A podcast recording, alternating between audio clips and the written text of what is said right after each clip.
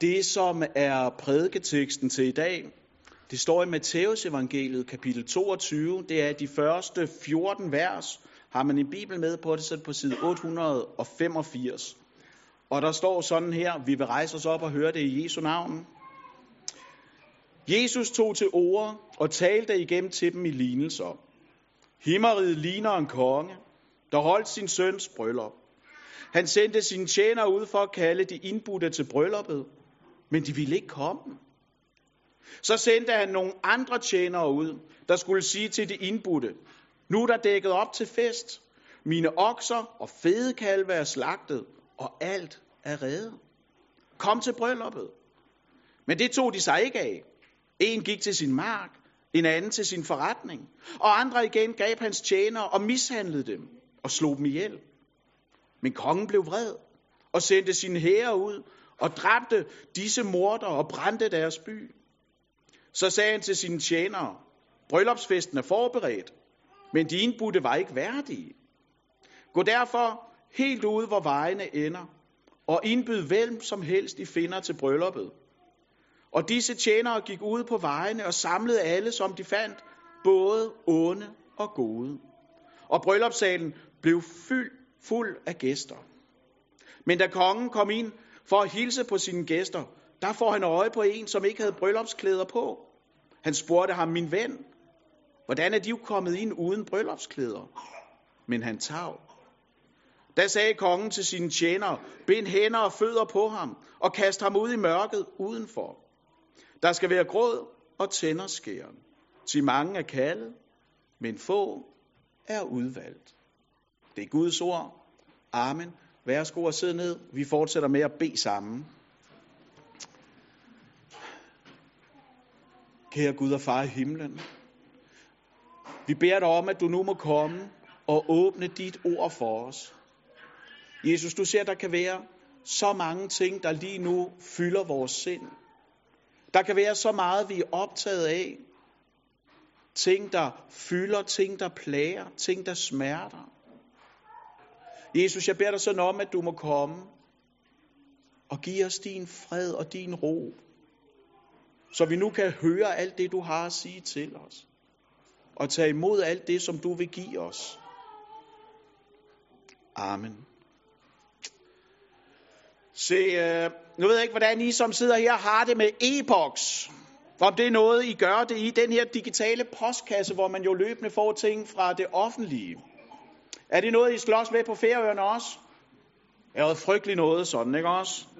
Jeg har det lidt med det, som jeg har med Aula. Det er et nødvendigt onde. Men det har ændret sig lidt over de sidste par uger, det vil jeg godt indrømme, fordi som jeg har delt med jer, der kommer her jævnligt, så har jeg en udfordring med min højre hånds midterste finger, og jeg skal nok lade være med at vise jer, hvad det er for en sådan, ikke også? Det er den, der stikker højst op. Og øh, det betyder, at jeg skal til virkelig mange undersøgelser for tiden. Det er helt åndssvagt, så mange jeg skal til. Og de kommer jo i e-boksen. Så den er jeg begyndt at bruge flittigt. Når, når min iPad skal vise, hvad for nogle øh, apps bruger jeg ofte, så kommer e-boksen frem. Og når vi starter her i dag, så er det jo for at understrege en helt afgørende pointe i dagens tekst, nemlig, der er altid aftaler, vi kommer til. Der er altid noget i vores liv, som vi prioriterer, og som vi derfor også skaber plads og tid til. Fordi det er vigtigt. Fordi der er noget på spil. Og måske er det ikke indkaldelser til sygehuset, der lige popper op i jeres indre bevidsthed nu. Er det ikke e-boksen? Men måske kan I få jeres indre øje i jeres tanke komme i tanke om andre tidspunkter og begivenheder, som I ved, at I prioriterer så højt, at I ikke kunne drømme om at med lavbud. At I altid vil dukke op. Enten fordi det handler om helbred, som i mit tilfælde, eller måske fordi det handler om en hobby, venner eller noget tredje. Jeg er fuldstændig overbevist om, at hvis nogen af os, der sad her, og det kan jo godt være, at det, det er tilfældet, jeg ved det ikke, så jeg vil gerne snakke med jer bagefter, men hvis der nu er nogen af jer, der sidder herinde i dag, der får en invitation til dronningens nytårstafel, som hun skal holde om et par måneder, så tror jeg jo umiddelbart, at de fleste af os ville sige ja, selvom det ligger på Sjælland. og man skal betale bro og sådan noget, ikke også? Så vil vi komme, også selvom vi ikke kender andre. Fordi det vil være en ære. Med andre ord, så er der noget i vores liv, som vi prioriterer. Der er noget, vi giver forrang. Og så er det jo, at dagens tekst kommer og spørger, hvor er Gud henne i det? Hvor er Gud henne i dine prioriteringer? Når du lister alt det op, der er vigtigt og giver dit liv værdi, alt det, der giver dit liv farve, hvor er Gud så henne? Når du ser på, hvad er det, jeg prioriterer, ikke i teorien, men i praksis. Hvor er Gud så henne? Vi taler ikke om idealernes verden, men i hverdagen. For som Jesus siger i dagens tekst, så kan vi jo have så travlt med hverdagen, at vi i praksis ender med at glemme Gud. Og kommer til at stå udenfor på den yderste dag, med en uovervindelig afstand imellem Gud og dig. Og for at det ikke må være vores virkelighed, så er det jo i dag, vi skal dykke ned i den her tekst og se, hvad lærer den os om den fuldkommende tro. Men inden vi gør det, skal vi som altid lige have sat scenen for vores tekst. Og den nære kontekst, det er jo, at Jesus er reddet ind i Jerusalem. Palme søndag. Vi er i påskeugen, den stille uge. Folket, de har hyldet ham, de har råbt, Hosianna. De har lagt deres kapper på vejen, de har klappet, klappet, klippet palmegrenen af, sådan ikke også? Tiljublede Jesus som Davids søn, mens Jesus han red ind på det her æsel. Og så gik Jesus hen i templet, og så ryddede han templet. Smed alle de handlende ud, og han stillede sig i offerdyrenes sted. En handling, som var det enormt stor utilfredshed og vrede. Og derfor så spørger de op i kapitel 21, vers 30, Jesus, hvorfor gør du det her? Med hvad for en autoritet gør du det her? Hvad bilder du dig ind? Hvordan kan du drive folk ud? Og som svar på det spørgsmål, der er det, at Jesus han fortæller sådan tre lignelser i rap. Der kommer lige en lignelsestrilogi her. Og den fælles tematik i de tre lignelser, det er jo, at Jesus han bliver afvist af landets ledere, og det bliver til dom for dem. Og vores tekst, de her 14 vers i dag, det er den sidste af de tre lignelser, Jesus han kommer med. Og hvis I lige har en bibel med, og lad øjnene glide lige op over 22 der på højre side, hvor kapitel 22 starter, så kan I jo læse, at ypperste præsterne og farisæerne, de ville gribe Jesus. Men de turde ikke. Så de lod ham leve nogle dage nu, inden de greb ham og fik ham slået ihjel. Så den nære kontekst er jo, at Jesus fortæller lignelser, for at de kan huske, hvad han fortæller. Det er jo sådan, at de historier, vi hører, de har det med at hænge fast. Den store kontekst, det er jo, at helt tilbage i kapitel 1 hos Matthæus, der fik Maria at vide fra Gabriel, at den søn, hun nu venter, skal frelse sit folk fra dets synder. Og det er nu, det sker. Jesus han er tæt på at opfylde den frelsesplan, som Gud allerede havde lagt, før verden blev grundlagt. Maria hun hørte om korset i en fjern fremtid, og nu står Jesus ved foden af det. Klar til at være lydig indtil døden, for derigennem at åbne den vej til Gud. Sådan at alle, der er kaldet og indbudt, kan komme med, kan komme ind og være Gud nær. Og derfor vil vi så vende os mod den indbydelse, som Jesus han taler om i vores tekst. For det første, vi skal have med os, det er jo, at kirken, det er ikke et kapel, men det er en bryllupssal. At leve med Jesus, det handler om at fornægte sig selv og bære sit kors. Det taler Jesus klart om, om i kapitel 16. Men vi har en fest i vente. Den tematik, som Bibelen løbende gør brug af, når den taler om det evige liv, det er jo en festmetafor. Om 14 dages tid, så skal vi fejre, ah, tre uger, skal vi fejre alt, nej, 14 dage. Ja, 14 dage, nej, tre. Om ikke så længe. Om ikke så længe. Den 7. november, ej, det må være tre uger, der skal vi fejre alle helgen, og der skal vi høre om den evighed, som vores kære allerede har nået. En af de tekster, man typisk trækker frem på alle helgen, det er jo fra åbenbaringsbogen 21, hvor vi læser, der skal ikke længere være gråd, der skal ikke længere være sorg. Der skal ikke længere være savn. Det er ord, vi længes efter at gennemleve. Det ord, vi længes efter at se opfyldt. Men det hele starter med, at Jerusalem kommer ned, smykket som en brud. Guds folk er på den her jord tit et lidende, trøstet folk. Men vi er på vej mod glæden. Og jeg tror, at Jesus igen og igen understøtter det her motiv, fordi vi har brug for ikke at glemme glæden. Ikke at glemme, hvad det er, vi er på vej imod, for, for at holde vores forventninger i live. For det, vi venter på med glæde, det efterlader os ikke upåvirket. Til daglig så har jeg 10 konfirmander, som jeg underviser, og jeg tror, fælles for dem er, at der er ingen af dem, der er her i dag. Kan vi så godt lige tænke lidt over sådan. Så nu, øh, nu har jeg brug for at, at, at kan hænge nogle andre ud. Jeg havde egentlig tænkt mig at skulle hænge konfirmander ud. Er der nogen af jer, der spiller FIFA? Ja, dernede bagved. Spiller du FIFA? Hvad hedder du? Hej Anders. Spiller du FIFA 22? Har du glædet dig til det kom? Det gør konfirmanderne nemlig også. Og undskyld det ikke for at hænge dig ud mere end det. Fordi det, man ser frem til med glæde, de der konfirmander, de har jo snakket stolpe op og stolpe ned om i bilen, hvor meget de glæder sig til FIFA 22. Og jeg spørger, jamen er det ikke bare det samme som sidste år? De svarer jo, nej, det er noget helt andet. Og når jeg så spørger, hvad er det? Det kan de ikke rigtig svare på, vel? Men det er noget, de har glædet sig til. Og I har måske glædet jer til at komme i dag til Noras barnedåb. Andre igen, de glæder sig til noget helt tredje. Nogle af jer glæder måske til, at I har ferie. Skal slappe af. Nogle af jer glæder jer til, at ferien er forbi, og børnene skal i skole igen. Sådan, ikke også?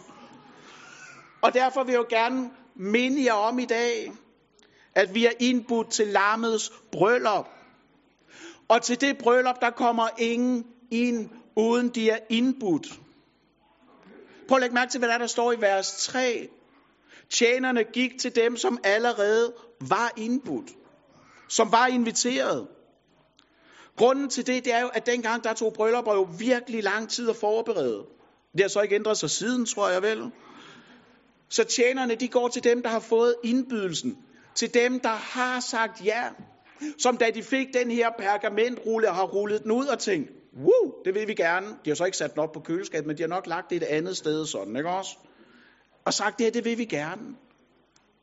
Da budbringeren har givet dem budskabet, der har sagt, ja tak, vi kommer. Vi glæder os. Men nu hvor maden så er i ovnen, og er ved at være klar, så kommer de ikke. Så melder de fra. Så melder de afbud, selvom de er ventet. Der står ikke, at de ikke ville. Der står, at de ikke ville. Ikke, at de ikke kunne. Det var ikke, fordi de havde barnets første sygedag. Det var ikke, fordi de havde hold i ryggen. Det var, fordi de ikke ville. Afvisningen, som de her tjenere mødes med, det varierer jo fra travl ligegyldighed til vred, voldelig indignation.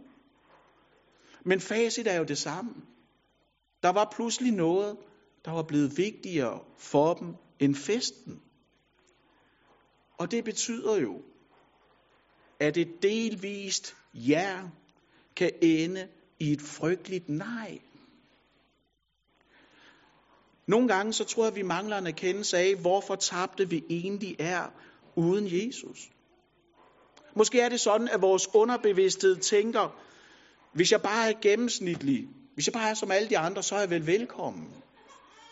Så stikker jeg ikke ud. Eller vi kan have den modsatte tanke, hvor vi tænker, jeg er godt nok bedre end dem her. Og derfor må Gud være tilfreds med mig. Og derfor er jeg simpelthen så glad for de her tre små ord, der står i midten af vers 10. Hvor Jesus siger, hvem er det, der bliver indbudt? Det er både onde og gode. Det var dem, der fik budet. Det vil sige, det er både for dem, der mangler syndserkendelsen, og dem, som føler sig meget bedre end alle andre. De er indbudt. Det betyder jo, at du er indbudt. Vi er inviteret. Der er ikke nogen, som Jesus han undlader. For evigheden ændrer jo alting. Der er ikke nogen, som i fortabelsen vil spørge til deres mark eller til deres forretning. For i mørket, der har du ingenting. Ikke engang nåden. Og det rejser jo spørgsmål om, hvordan kan vi, der er så tæt på evigheden, tænke så lidt på den? Hvordan kan det være, at vi glæder os mere til en serie, til en film, til et program, til et computerspil, eller hvad ved jeg, end evigheden? Måske er det fordi, at vi mangler et evighedsperspektiv, eller fordi vi holder fast i noget, som langsomt, men sikkert trækker os ud af nåden. Der er jo katastrofer, der udvikler sig så langsomt, at vi glemmer at gøre noget ved det. For år tilbage derhjemme, der hvor jeg bor, der havde vi en fastnettelefon. Og nu ved jeg godt, at jeg taler om noget, som ingen under 20 år kan relatere til, sådan, ikke også? Men vi havde jo et, en fastnettelefon. Vi havde den, vi var glade for den, vi brugte den i mit arbejde, og Anne-Marie brugte den i sit. Det fungerede fint, men den var jo også hæmmende. For vi skulle være hjemme for at kunne tage den. Med andre ord, så bandt den os til et sted. Også selvom vi havde mobiltelefoner. Vi var meget langsomme til at tage skiftet og udfase den her fastnettelefon. Dels fordi vi som gode LM'er er frygtelig skeptiske ved forandring og sådan, det bryder vi os ikke om. Men også fordi det var uvandt. Og, og, og det der spekulerede, det, det der var overvejelsen hele tiden for at beholde det var jo, går vi glip af noget? Og svaret er jo, at vi har ikke savnet den, siden vi afmeldte den. Så jeg vil gerne spørge dig, og det er jo ikke, det er jo ikke nødvendigvis en fastnettelefon i dit liv, det er mere alvorligt det her, ikke også? Holder du bevidst fast i noget, som er unødvendigt, og som i evighedens lys er skadeligt? Er der noget, du holder fast i, fordi du er bange for at gå glip af noget? Måske kan du have den her opfattelse af, jeg kan jo komme til himlen, når jeg vil. Og jeg vil gerne prøve at korrigere den her opfattelse en lille smule, for der er ingen, der bare kommer til himlen, fordi de vil. Det gør du kun, fordi Jesus er død for dig. Der er mange steder til fester en gæsteliste. Og det er der også til himlen. Hvis du er døbt og tror på Jesus, så er du inviteret, så er du ventet. Så har du din egen linje i livets bog skrevet med Jesu blod. Når det går op for os, så er det jo, at taknemmeligheden bliver født i vores sjæl. Og jeg tror, at taknemmeligheden er den her manglende komponent, vi nogle gange kan overse, når vi taler om himmellængsel. For taknemmelighed, det er jo relations- og fællesskabsopbyggende. Og nu bliver det en lille smule filosofisk. Det må det også godt være, I har jo efterårsferie, nogle af jer i hvert fald, så I kan gå og filosofere over det her bagefter. Men taknemmelighed, ikke også? Det er glædens ekko som høres og føles lang tid efter den gode gerning er gjort. Takkens ord er korte i udførslen, men de er lange i deres virkning. Og det de indbudte i lignelsen, Jesus fortæller havde glemt, var taknemmeligheden. Der var ikke nogen af dem, der sang, tak for nådens under. Og derfor så gik de fra lys til mørke, fra fællesskab til ensomhed og udstødelse. Og derfor er det, at indbydelsen går ud til andre. For gæsternes afvisning, det aflyser ikke festen. Det Jesus han foregriber her, det er jo virkelig en missionsbefaling. Der er lige seks kapitler, inden den kommer, om at gå og gøre disciple. For her er jo en invitation til dem, der ikke er værdige, men som er indbudt. Og det er noget, jeg gerne vil høre, og, at I skal høre, og hvis I ikke kan huske andet, så husk det her. Det afgørende er ikke, om du er værdig, men det er, om du er indbudt. For Gud han er generøs, han inviterer bredt. Og derfor så skal vi ikke gøre det smalt, som Gud han har gjort stort. Vi ved ikke på forhånd, hvem det er, der siger ja eller nej til indbydelsen, til festen. Og derfor skal vi ikke opgive på forhånd. Derfor er vi stadigvæk sendt i mission. Vi vil gerne nå en mere for Jesus, inden det bliver for sent. For der kommer en dag, hvor der skal trækkes et skæld. Og det, der skiller, det er ikke smag, det er ikke holdninger, men det er Gud. Jesus talte igen og igen om, at vi skulle være klar, for der er ikke noget omvalg i evigheden. Og siger du ikke ja til Guds nådefulde invitation i Kristus, så vil du på den yderste dag møde den nådesløse Gud. Det gudsbillede, som Jesus han tegner op for os her i lignelsen, det handler ikke om, at Gud er skuffet over det afbud, som kommer, for Gud han bliver ikke skuffet, Gud han bliver vred. Han er nådesløs for dem, som ikke kommer. Og det skal vi ikke gøre os nogen illusioner om. Under dåben, der sagde vi trosbekendelsen. Vi tror på en Gud, der smider ud i mørket, hvis du ikke har Jesus. Og læg mærke til, at han siger det til en, der er kommet ind. En, som hørte indbydelsen, en, som handlede på den, men som gjorde det i egen kraft. De fattige, som var blevet indbudt her, og som er kommet ind og taget bryllupsklædning på, det er ikke fordi, de lige har været hjemme først og skiftet. Den klædning, de har på, fik de i døren. De fik den af kongen selv. Men den her mand, han tog ikke imod. På et tidspunkt har han sagt nej. Og det blev til dom for ham. Og for mig er det jo endnu en påmindelse om det, som vi har vendt tilbage til igen og igen her i efteråret, i hvert fald når jeg har prædiket, nemlig at ingen selvretfærdig vil lykkes med sit projekt. Der er ingen, der på den yderste dag vil stå Gud nær i sin egen retfærdighed. Der er ingen. Der er ingen for hvem det lykkes. For det, der holder os fra Gud i sidste ende, det er jo, hvis du ikke tager imod det, som han tilbyder og vil give dig. Og det betyder konkret, kan du godt være her i dag, som en, der er med, som en, der regnes, som en af dem, der har taget imod, uden at det er sket. Og en dag, der vil det blive afsløret. Og hvis det sker i dag, hvis det sker i dag, at du bliver afsløret, så er det velsignet. For så er det ikke for sent. Så kan du stadigvæk tage imod Guds nåde og blive evig frelst. Vi ved fra bjergprædikenen, at på den yderste dag skal Jesus sige, gå bort fra mig til langt de fleste. For det er dem, der har gået på den brede vej. Den vej, der leder til fortabelsen. Men til dig, der har bryllupsklædningen på, der vil han aldrig sige det. Og derfor er det det sidste, vi skal se sammen på nu. For det, vi skal slutte af med at meditere over den her formiddag, det er jo det faktum, at nåden ikke er en abstrakt tanke, men det er et dække. Det er et skjul. Det er et værn uden huller. Og for at få det helt ned i øjenhøjde, for at få det helt ned i hjertehøjde, så skal vi lige smut forbi Zakarias' bog, kapitel 3. For her der hører vi om ypperste præsten Josva. Altså ikke ham her Josva fra Mosebøgerne, men ham, som vi talte om dengang, vi for nogle år siden gennemgik Haggai's bog. På Zakarias' tid, der er situationen den, at folket er kommet hjem fra Babylon. Templet skal genrejses. Og ypperste præsten Josva, det er en, der har tro og tillid til Herren. Det er en, der er under Guds velsignelse. Og så læser vi det her underlige kapitel 3 i Zakarias' bog. Det er jo lidt ligesom Jobs bog kapitel 1. For her der møder vi, altså Josva, der sådan er hovedpersonen, hvad jeg vil sige. Og så har vi Gud og Satan i samme rum. Satan er der for at anklage Josva.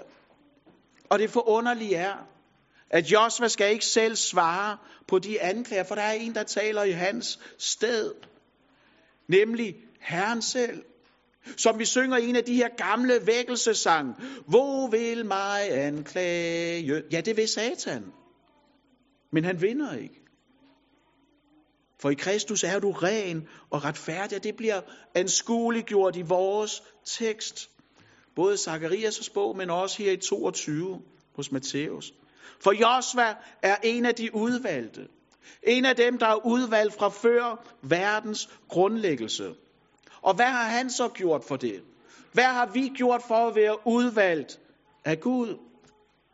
Ingenting. Det skete i Guds hjerte. Esajas siger sådan her om i kapitel 64, vers 5.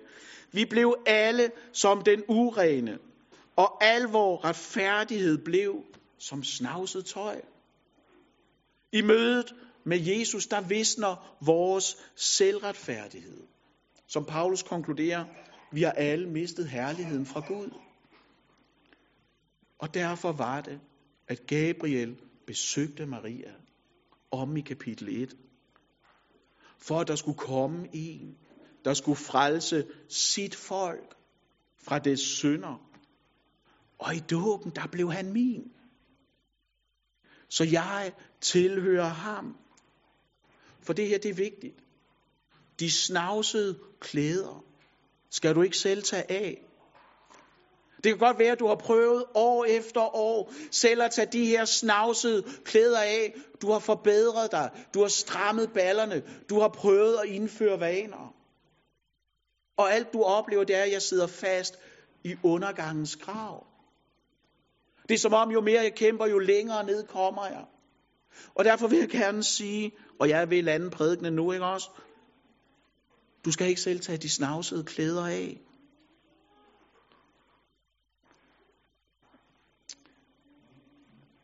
Når du smager syndens bitre smag i munden, når du igen og igen ikke kan komme fri af synden, når du oplever, at den trækker dig ned og lukker Guds nådes lys ud af dit liv, så tænk på, jeg skal ikke selv tage dem af.